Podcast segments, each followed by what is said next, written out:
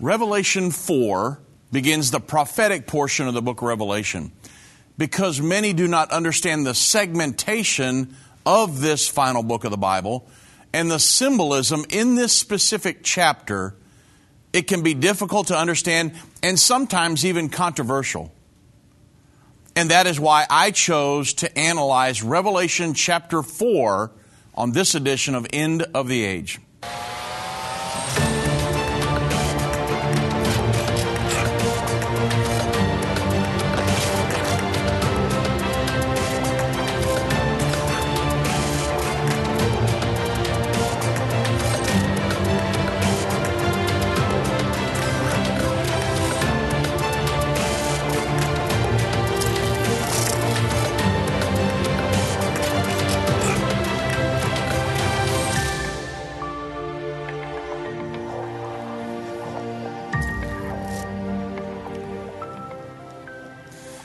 The book of Revelation is such an exciting book because it deals mostly with the events that will occur in the end times.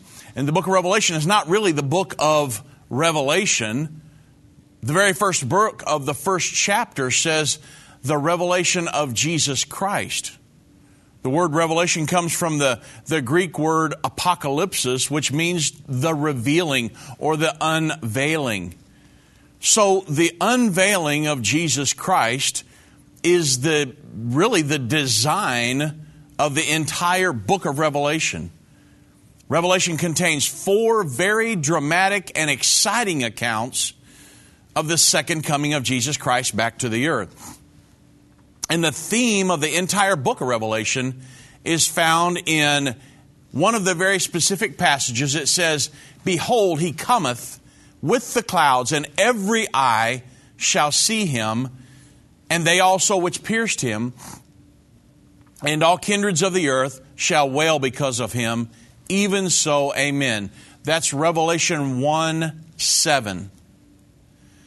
Now, another thing you need to understand is that there are three sections of the book of Revelation. I'm going to deal today with the third section. So, in order to really understand the book of Revelation, we need to know that it is recorded in these three segments. And they're defined for us in Revelation chapter 1, verse 19. Very, very key scripture when you're trying to figure out and interpret the book of Revelation. John was told to write the things which thou hast seen, the things which are, and the things which will be hereafter the things which thou hast seen, those are recorded in chapter 1, Revelation 1. The things that are, are recorded in chapters 2 and 3, churches that were on the earth 2,000 years ago. And then the third segment, the things which shall be hereafter. Those are recorded in chapter 4 all the way through verse 22. So the things which shall be hereafter in in chapters 2 and 3, we've learned on other lessons that about the things that thou hast seen, churches on the earth uh, that were here 2,000 years ago, uh, and a vision that John had seen in chapter 1. Those are things which thou hast seen and things which are. But in chapter 4, we move into um, you really move with, with the Apostle John into the future. And you study things that John was shown, things which will be hereafter, the prophetic portion. So I'm going to analyze the chapter because I want you to understand uh, it, gets, it, it has become somewhat controversial to some people. And I wanted to make sure you understood the whole entire chapter and the symbolism in this because it really helps to it helps the book of revelation to unfold for you if you're trying to study this. In revelation chapter 4 verse 1 john said after this i looked and behold a door was opened in heaven and the first voice which i heard was as it were of a trumpet talking with me which said hey john come up hither and i will show you the things which will be hereafter now you understand the segmentation. Revelation chapter 119, John, write the things which you have seen, the things which are, and the things which will be hereafter. So, John here is entering the prophetic portion of the book of Revelation. He saw a door opened and he finds himself ushered into the heavenlies. Well, one of the main questions was he taken into heaven physically or was he taken there spiritually? And but it really doesn't matter because the result is the same. But it, a lot of people get caught up on a lot of these things and say, no, they, they'll hang a whole doctrine on this just about. But the Apostle Paul mentioned a man, you remember, who had a similar experience. He records it in 2 Corinthians chapter 12 verses 2 through 4. He says, I knew a man in Christ about 14 years ago, whether in the body I cannot tell or whether out of the body I cannot tell, but God knoweth. Such an one was caught up into the third heaven, and I knew such a man, whether in the body, out of the body, I can't tell, God knoweth, how that he was caught up into paradise and heard unspeakable words which it is not lawful for a man to utter. So you, say, man, I'd love to go there too. Well, I, will, I, I would too. and possibly we will someday. Maybe I'll go there in prayer someday. I don't know. But a question was Paul possibly talking about the Apostle John? I mean, Paul said this man heard things it was not lawful for him to speak. And that happened to the, you remember the Apostle John in Revelation 10. He heard the seven thunders utter their voices, but he was not allowed to write what the seven thunders uttered. You remember?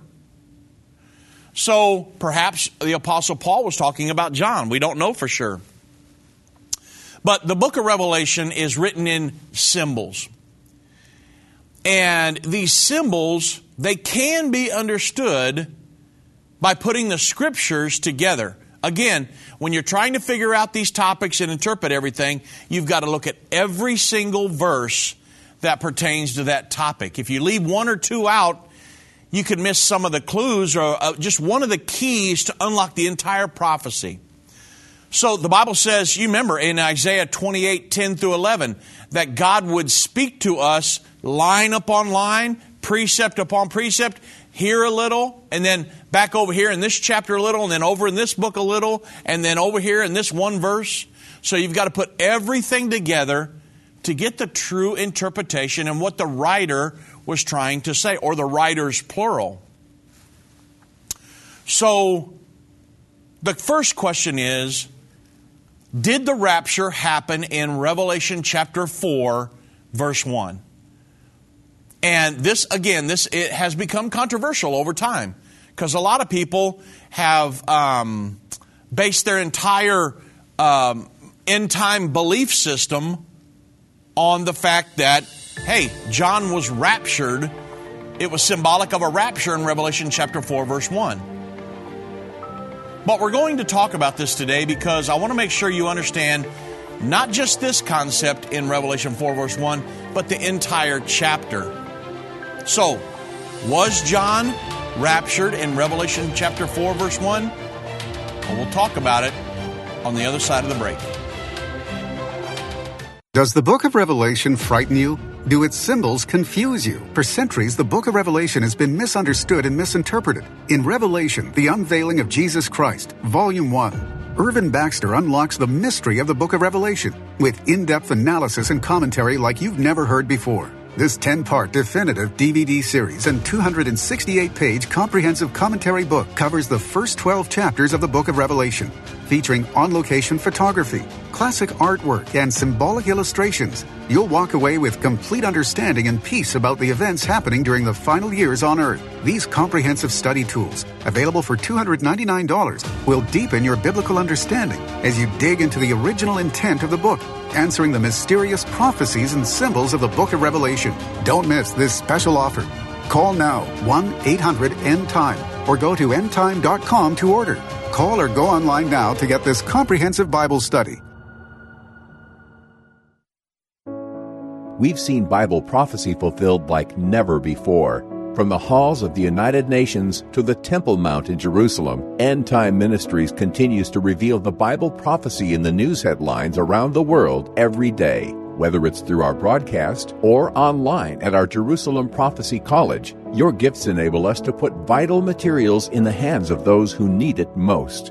Because of you, we continue to replace fear with faith in the hearts of Christians around the world. We will continue to see prophecy come to pass at an even swifter pace. We need your support. Your donation of any amount enables us to continue to broadcast and be a voice in the ever growing censored media. To become a partner or give a one time gift, visit endtime.com or call 1 800 END TIME right now. That's 800 363 8463. Go online now. Visit endtime.com.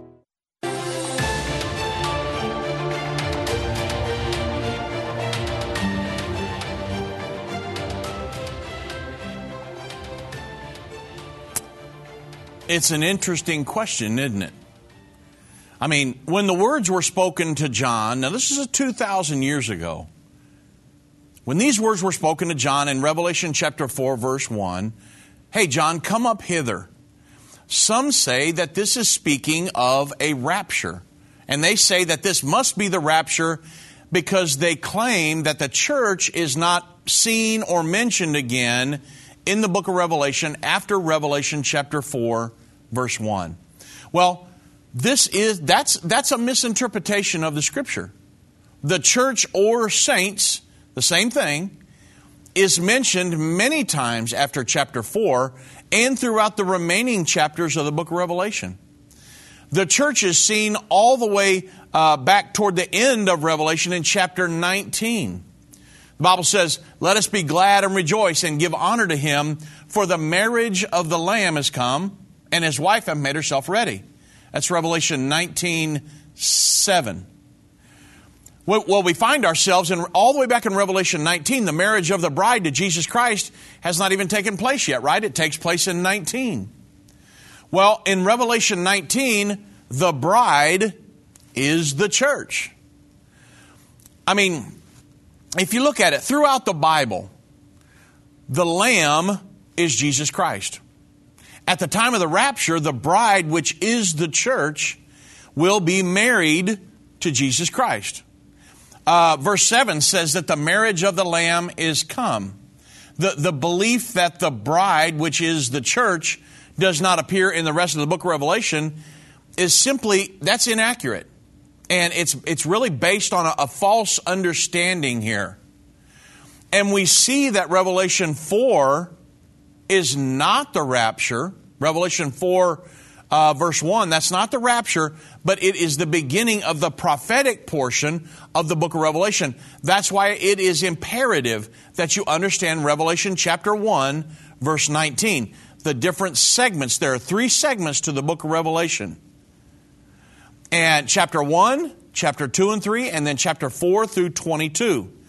So Revelation 1 simply is the beginning of the prophetic portion of the book of Revelation. Now, I'm going to analyze again, I'm going to analyze the entire chapter because I want to make sure you get all the symbolism, and this will help if you're doing Bible studies or teaching this in your Sunday school, just trying to figure out the book of Revelation. You've got to understand these two chapters. I'm going to do chapter 4 and then in future segments, chapter 5 as well, to make sure you got it, because there's a lot of symbolism here.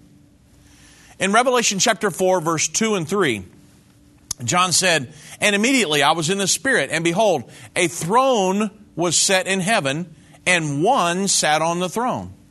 And he that sat was um, to look upon like a jasper and a sardine stone. And there was a rainbow round about his throne, and it in sight like unto an emerald. So visualize this scene with me, if you will. John is ushered into the heavenlies either physically or spiritually, we don't know. He saw a throne in heaven and one sat on the throne. Well, of course, the one on the throne had the appearance like a jasper and a sardine stone. The rainbow round about the throne looked like an emerald. And we'll learn about the one who sat on the throne a little later. But let me first talk to you about the 24 elders.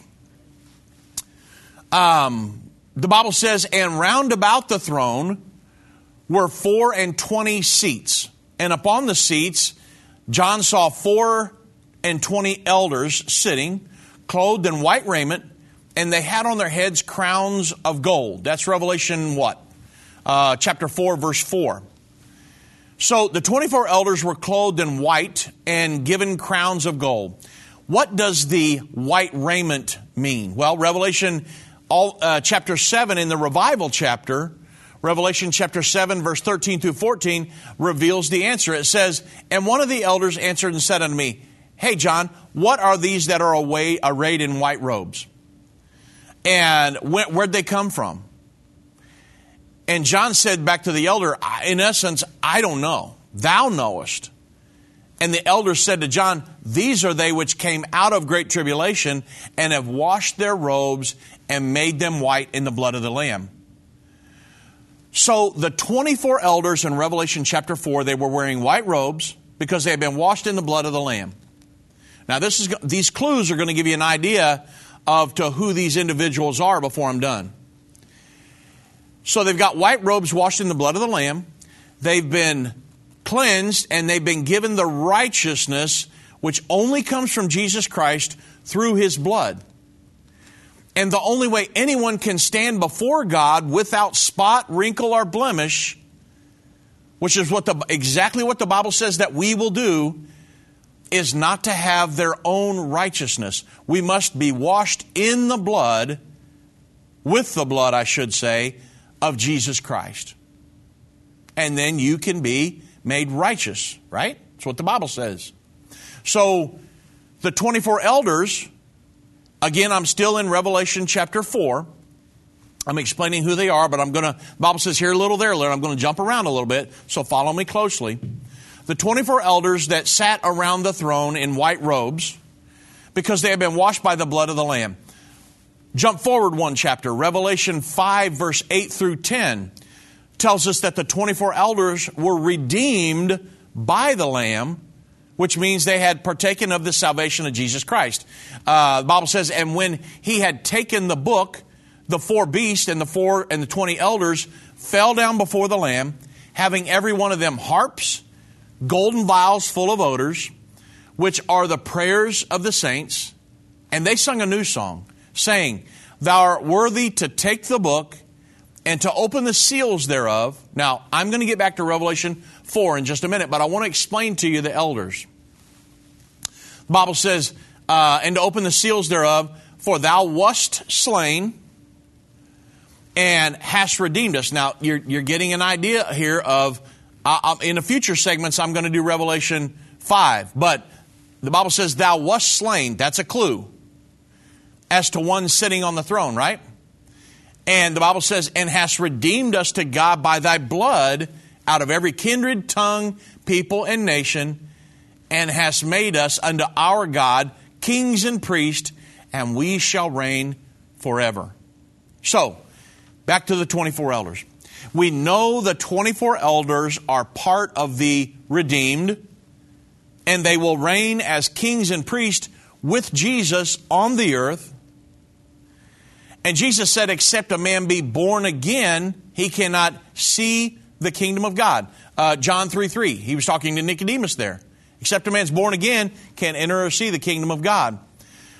So these individuals we're talking about here, these elders, these have been partakers of the salvation of the Lamb, Jesus Christ. Okay? Now, the scriptures also tell us that the 24 elders will be part of the first resurrection. In Revelation chapter 20, verse 4 through 6, John said, And I saw thrones, and they sat upon them, and judgment was given unto them. And I saw the souls of them which were beheaded for the witness of Jesus and for the word of God, which had not worshipped the beast, neither his image, neither had received his mark in their foreheads or in their hands, and they lived and reigned with Christ for the 1,000 year millennial period. But the rest of the dead, the unsaved, they lived not again until the thousand years were finished. And this is the first resurrection. Blessed and holy is he that hath part on the first resurrection. On such the second death has no power, but they shall be priests of God and of Christ, and shall reign with him a thousand years. So, there's a lot there, right? Well, this passage describes those who will be partakers in the first resurrection, the, in the rapture. And then it says that they are the ones who will reign with Christ for that 1,000 year millennial reign period. However, chapter 4 says the 24 elders will rule and reign with Jesus Christ. So, again, you've got to tie all these scriptures together to get the interpretation. So, from, the, from all of these scriptures, we can clearly see that all who are in the first resurrection will rule and reign with Jesus Christ during the 1,000 year reign upon the earth. This is prior to the great white throne of judgment. That's at the end, that's after the thousand year millennial reign. So the first resurrection takes place at the end of the great tribulation. Verse 4, Revelation 4 4 says, I saw the souls of them that uh, were beheaded. No, this is, that would be um, Revelation 20, verse 4. I saw the souls of them that were beheaded for the witness of Jesus, and they did not take the mark, they did not worship the beast. They are the ones who will live and reign with Christ for a thousand years. This is the first resurrection. So the 24 elders, they will reign with Jesus on the earth during his kingdom that is soon to come. Now, there's another mention made back in the Old Testament. This would be in Daniel chapter 7, verse um, 21 and 22, even. Daniel reveals more information about the kingdom of God and who will reign with Jesus Christ. Daniel said, I beheld, and the same horn made war with the saints. So the Antichrist making war with the saints, this is during the Great Tribulation, and he prevailed against them. The same account is in Revelation 13. The Antichrist made war against the saints. It's the same exact time period and the same event. The Bible says that he, may, he, he prevailed against them, the saints, until the Ancient of Days came and judgment was given to the saints of the Most High and the time came that the saints possessed the kingdom. So during the Great Tribulation, the Antichrist will make war against the saints until the Ancient of Days, Jesus Christ, returns. At which time, judgment will be given to the, to the saints of the Most High, and the time came that the saints possessed the kingdom. So, say, wow, that's a lot of information. Well, so let me summarize it for you. The, the 24 elders are redeemed. The 24 elders are robed in white. The 24 elders are washed in the blood of the Lamb. And the 24 elders will rule and reign in the kingdom of God. So the 24 elders are part of the church. Okay? Now, you say, wow, that, that, that's a lot. Let me, let me try to wrap my mind around that. Well, while you're wrapping your mind around that, let's discuss the church that is built on the foundation of the apostles and the prophets. I'm still on the 24 elders here, so follow me closely. There are 12 apostles in the New Testament church. There are 12 heads of the 12 tribes of Israel in the Old Testament. So we're spanning thousands of years here. Ephesians chapter 2 verse 19 through 20 says, Now therefore ye are no more strangers and foreigners, but fellow citizens with the saints and of the household of God, and are built upon the foundation of the apostles and the prophets, Jesus Christ himself being the chief cornerstone.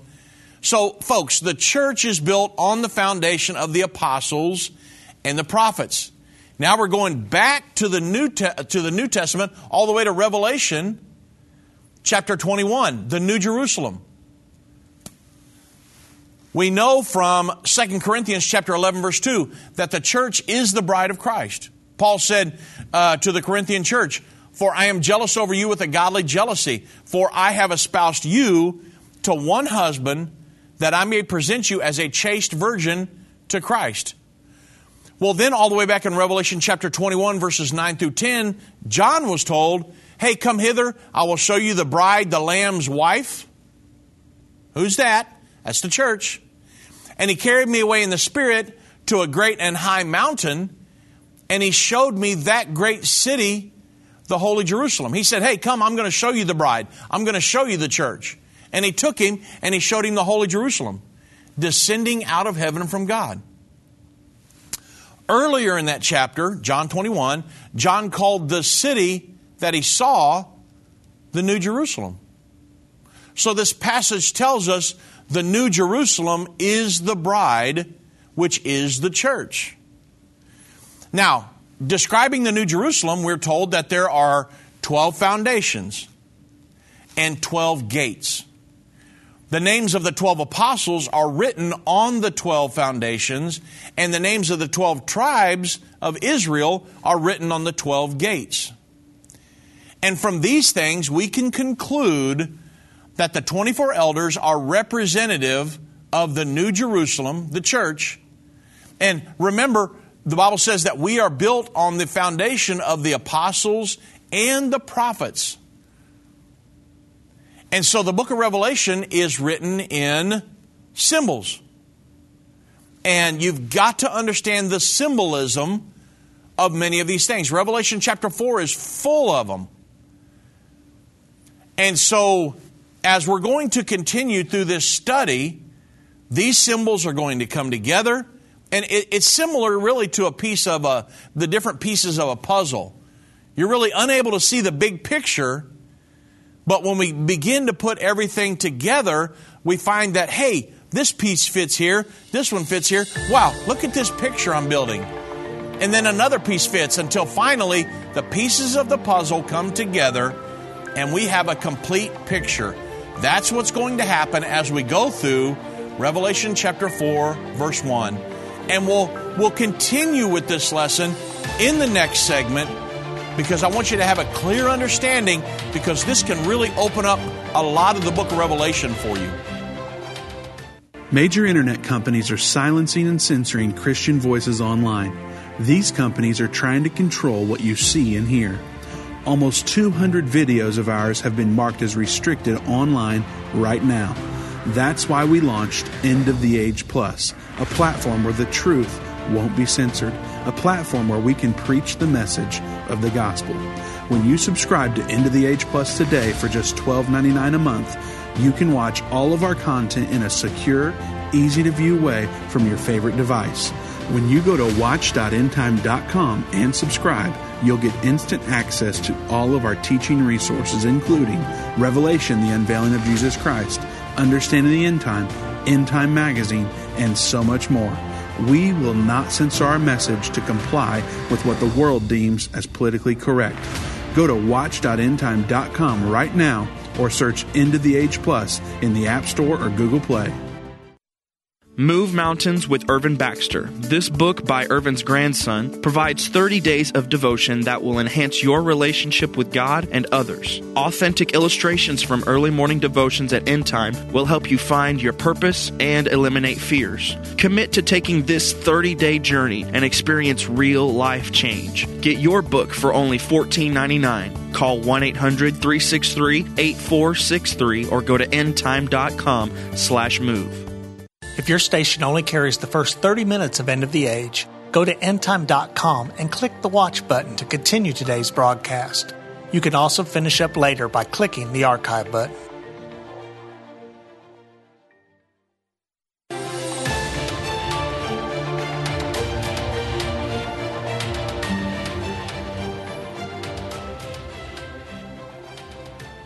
Now, we're continuing today with our study of Revelation chapter 4.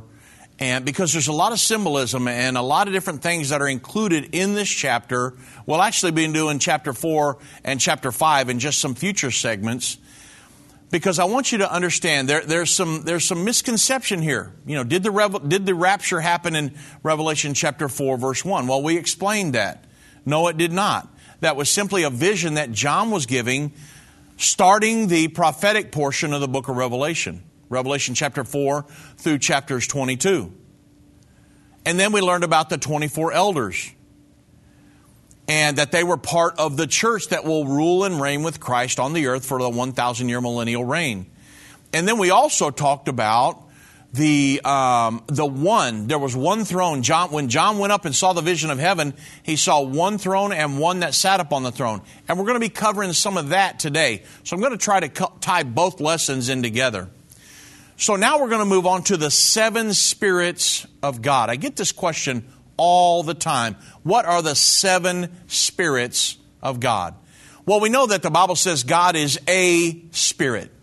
They that worship him must worship him in spirit and in truth. So God is one singular spirit. We all would know and understand that God does not have seven spirits, right? He's one singular spirit. So, what does that mean? Well, let's re- let's return to um, remember where I'm analyzing chapter four, Revelation four. So let's go back to Revelation chapter four, verse five.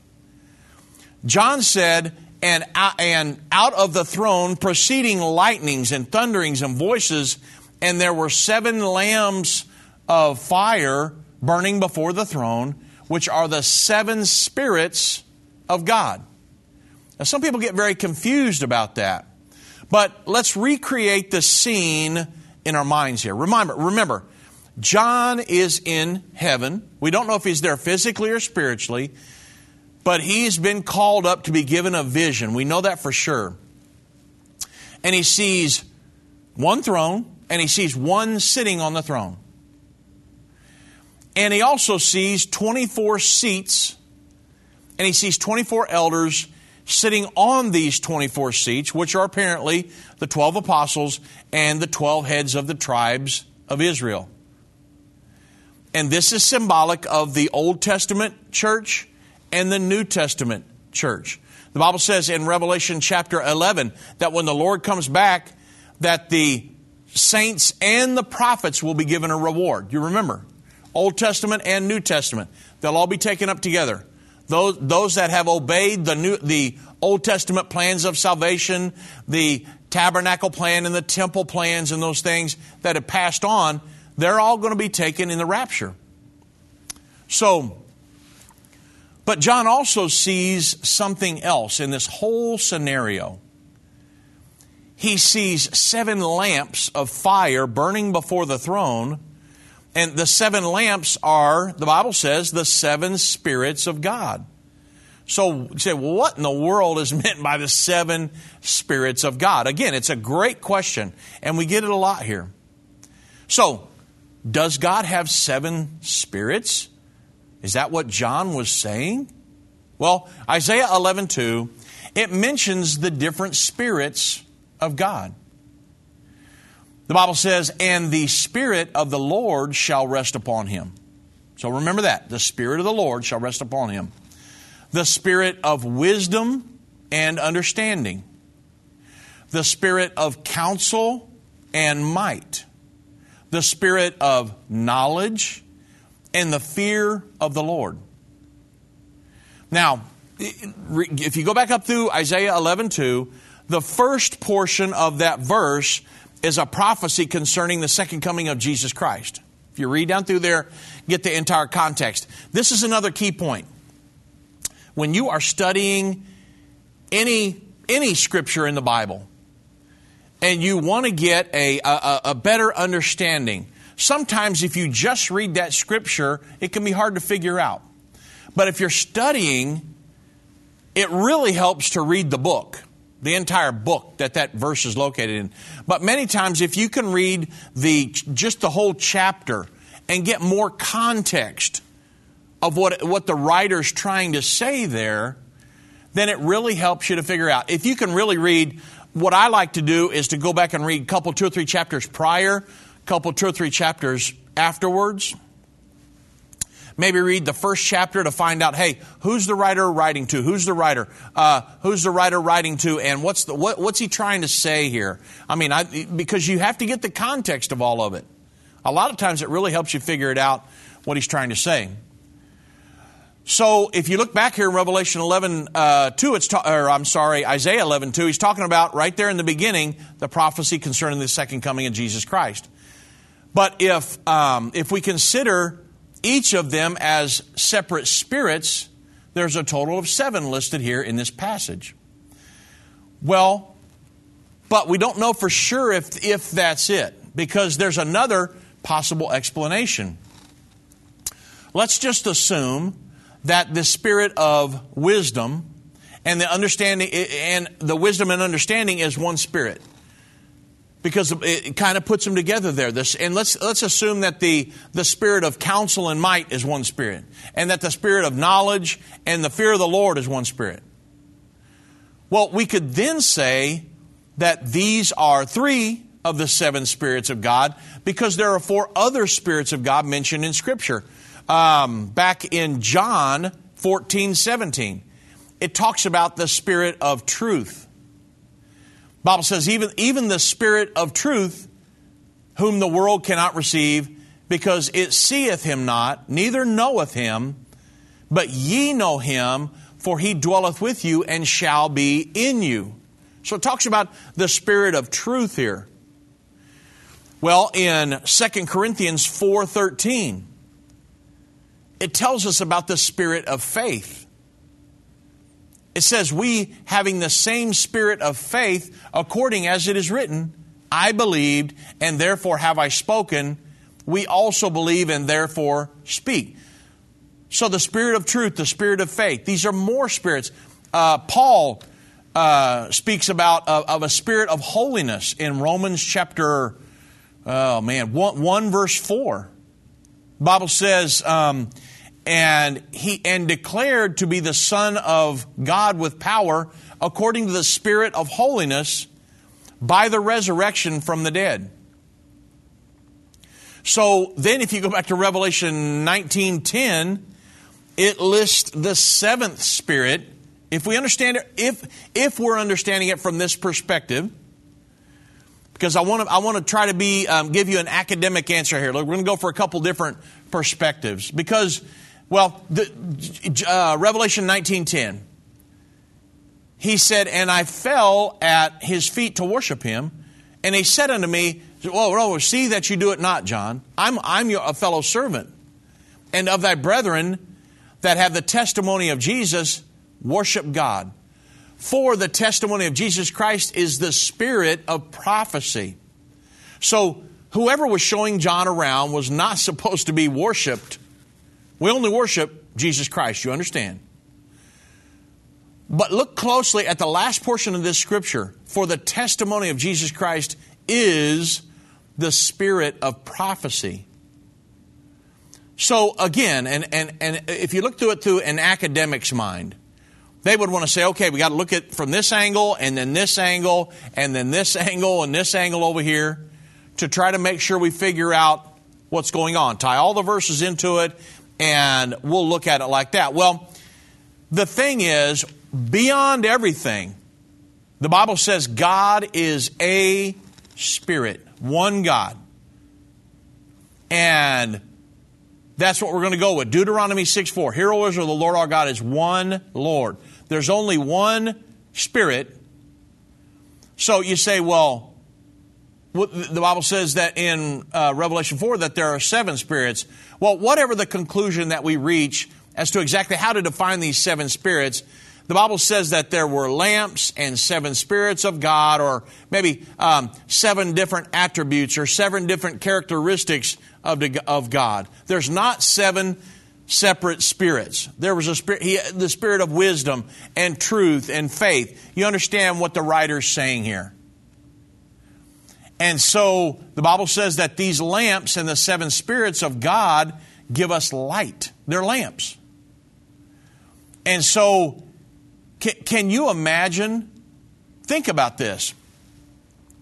Just picture in your mind, imagine, if you will, what John is experiencing as he's watching these different scenes from heaven. And really, all throughout the book of Revelation, when he sees the, the, the, uh, the third trumpet, Chernobyl, or the fifth trumpet where he's trying to he's trying to explain um, modern day implements of warfare and helicopters that look like locusts and they're they're uh, they sound like the the hooves of horses running chariots to battle.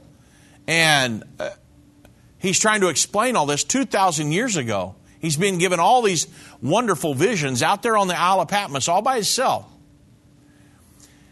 And so he's watching all these different scenes in heaven. He sees 24 seats and 24 elders uh, robed in white with, with crowns on their heads. And he's told that the 24 elders will reign with Christ on the earth.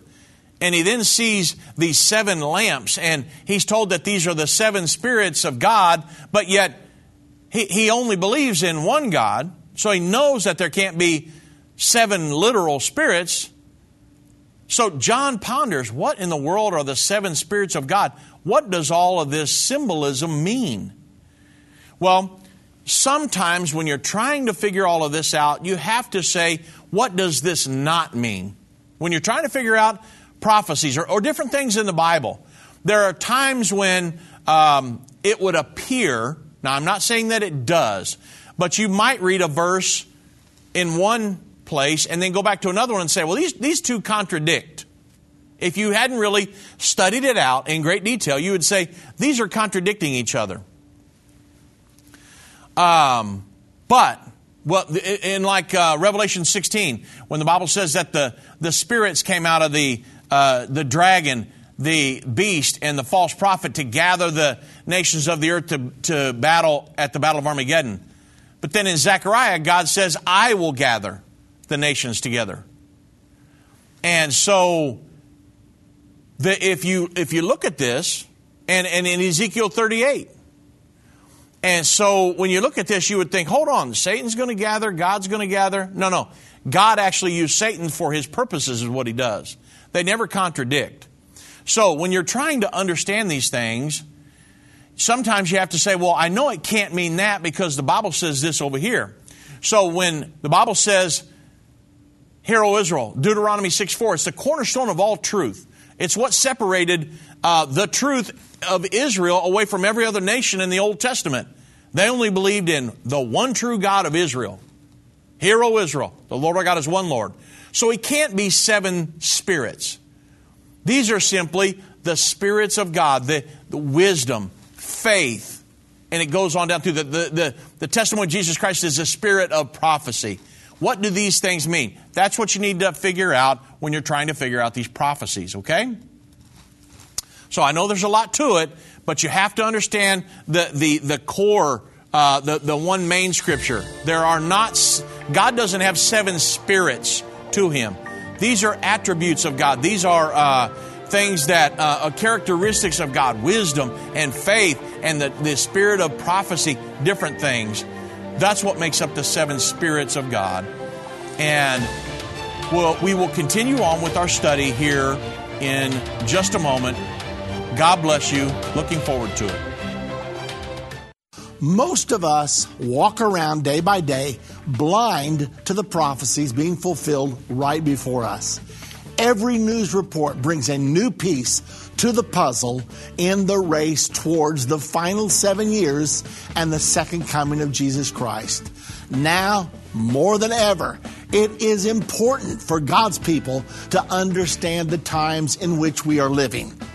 On November the 12th, 2013, we opened our Jerusalem Prophecy College in downtown Jerusalem. These same courses are now available online for people who are unable to attend the classes in person. We welcome students to join us and discover the link between current events and the prophecies of the Bible. Take your place in the prophecy of Daniel 11:33. Enroll in the Jerusalem Prophecy College today.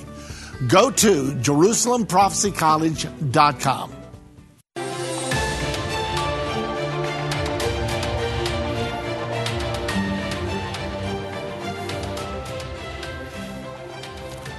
Isn't it interesting to just analyze a chapter of the Bible, especially a prophecy chapter, to try to see if we can figure out all the different parts and pieces?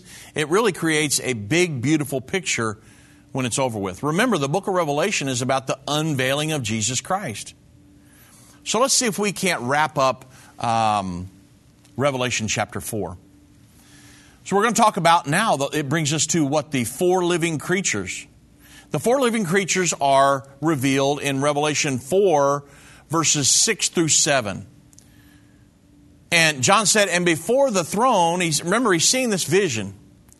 And he says, before the throne, there were there was a sea of glass like unto crystal, and in the midst of the throne and round about the throne there were four beasts full of eyes before and behind, and the four beasts was like a the first beast was like a lion, second beast like a calf, third beast like the face of a man, and the fourth beast like a flying angel, a flying eagle. Well, what does this verse mean? I mean, we know a beast in Bible prophecy in most places refers to a nation along with the ruler of that nation, right? We've made that statement many times. But we're going to go to the Greek because the Greek word used in that way, when it says beast, it means a dangerous animal or a wild beast.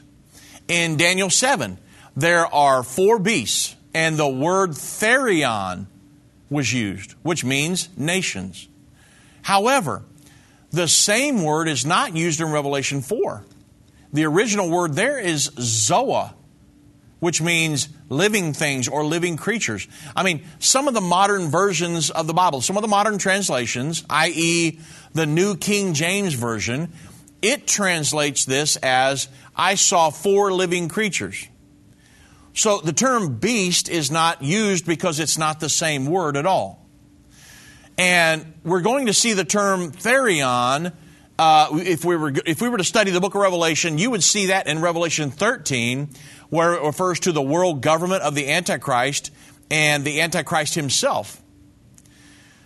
So this is a totally different uh, from the living creatures. So what do the four living creatures represent?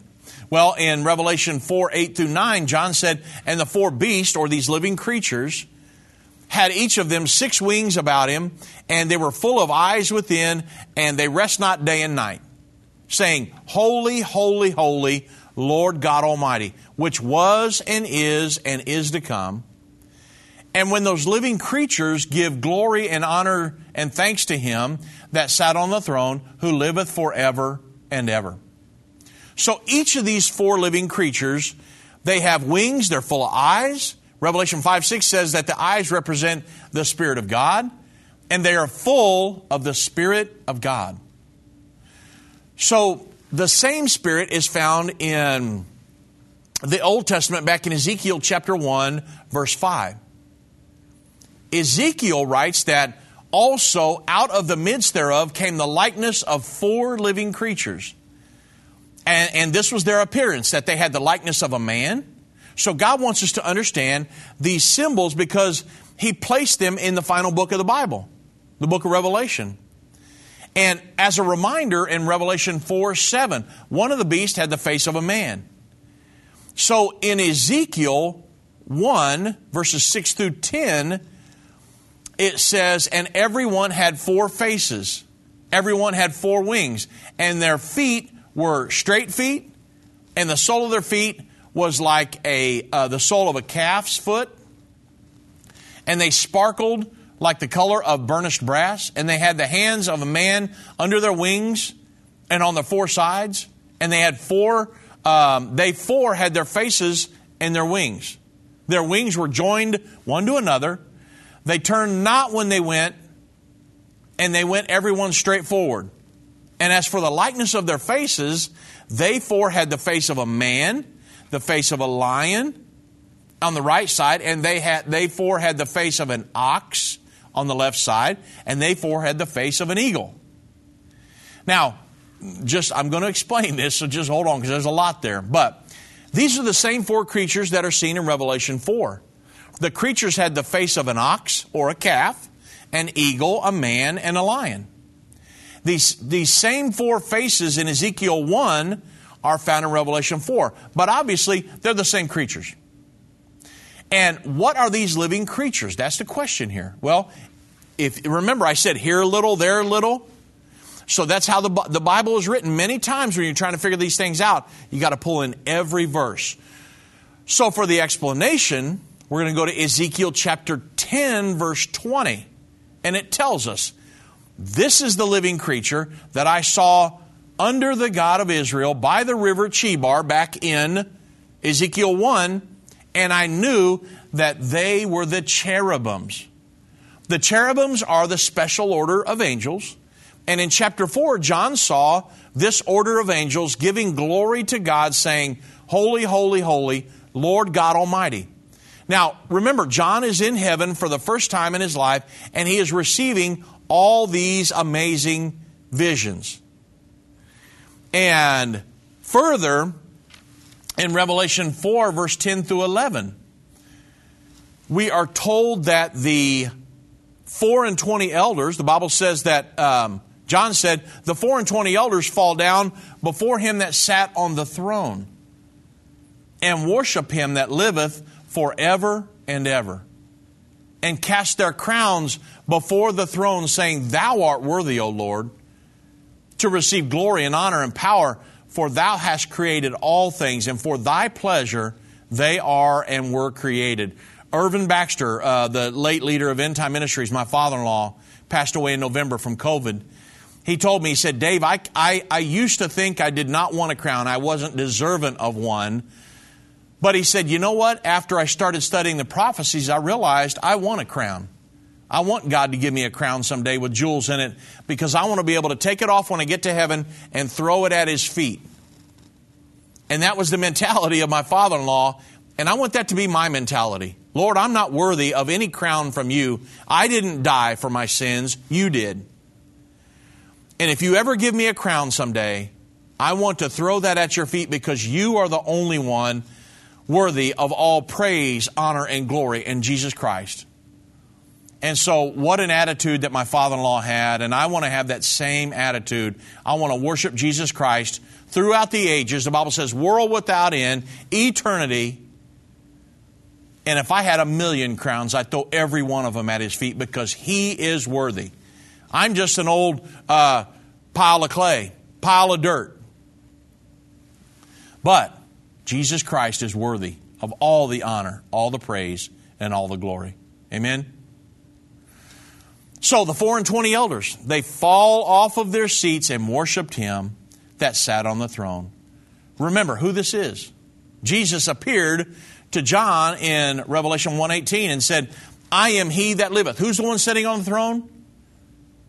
Revelation 1:18. He said, "John, I am he that liveth and was dead, and behold, I'm alive forevermore." So here he is again. They worship him that liveth forever and ever and they take their crowns, they cast their crowns before the throne, saying, Thou art worthy, O Lord, to receive glory and honor and power, for thou hast created all things, and for thy pleasure are and were created. So, Jesus Christ is the one sitting on the throne. Jesus Christ is the visible image of the invisible God. Verse 11 says that the one on the throne created all things. So, who's this referring to? Well, Colossians 1 15 through 16 tells us. It says, Who is the image of the invisible God, the firstborn of every creature? For by him were all things created that are in heaven and that are in the earth, visible and invisible, whether they be thrones or dominions or principalities or powers, all things were created by him and for him. This, this verse is referring to Jesus Christ. And it says concerning him, who is the image of the invisible God, the firstborn of every creature. The man Christ Jesus is the physical image of God. He was the Son of God. Before God made himself a body in the beginning, he was only a spirit and had no physical image. But once he made himself a body, the man Christ Jesus became the visible image of the invisible God. The Bible tells us right here. Now, this doesn't mean that there were two gods. But Deuteronomy 6 4, Hear, O Israel, the Lord our God is one Lord. But we all have a spirit and a body. I mean, this is really easy to explain. We all have a spirit and body, but we are not two people. God has spirit and body, but He's not two gods. Who is the image of the invisible? Jesus Christ created all things. He was the firstborn of every creature, for by him were all things created. Remember um, Colossians 1.15. He created all things. Verse 16 says that, that are in heaven and that are in earth, visible and invisible, whether they be thrones, dominions, or principalities and powers. Jesus made it all. All things, the Bible says, all things were created by him and for him. Jesus was the one who John saw sitting on a throne. Now, in an upcoming segment, uh, chapter 5, we were, we're going to see a very dramatic occurrence. We're going to see the Lamb suddenly take the book out of the right hand of him who sits on the throne.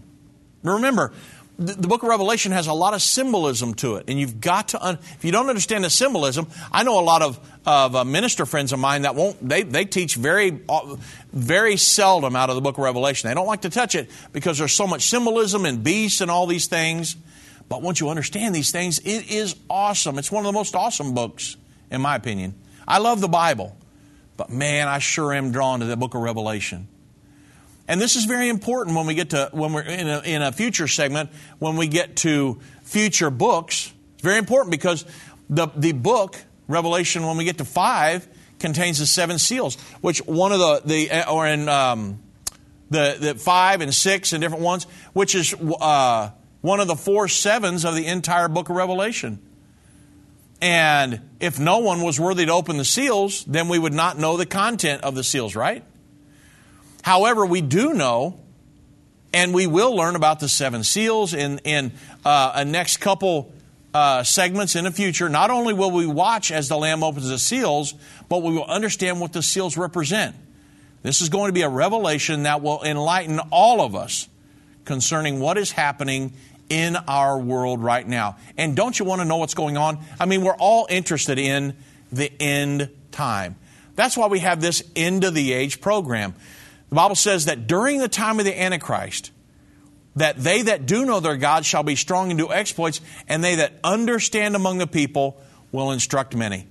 That's the end of the age, the essence of this. And our main goal to teach and preach the gospel of the kingdom of God around the world. Yeah, I've had people ask me, what is the gospel of the kingdom of God? The gospel of the kingdom of God that Jesus taught and that all of the apostles taught was that the God of heaven is coming back before very long to establish his kingdom here on the earth. Let me show you how to be a part of that kingdom.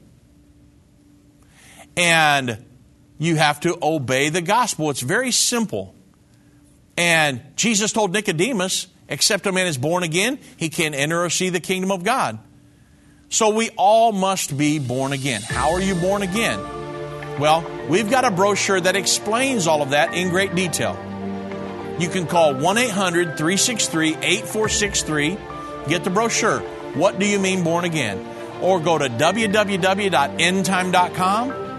Go down to the very bottom of the homepage and there's a question What do you mean born again? Click on it and you can read all about it. God bless you, each and every one.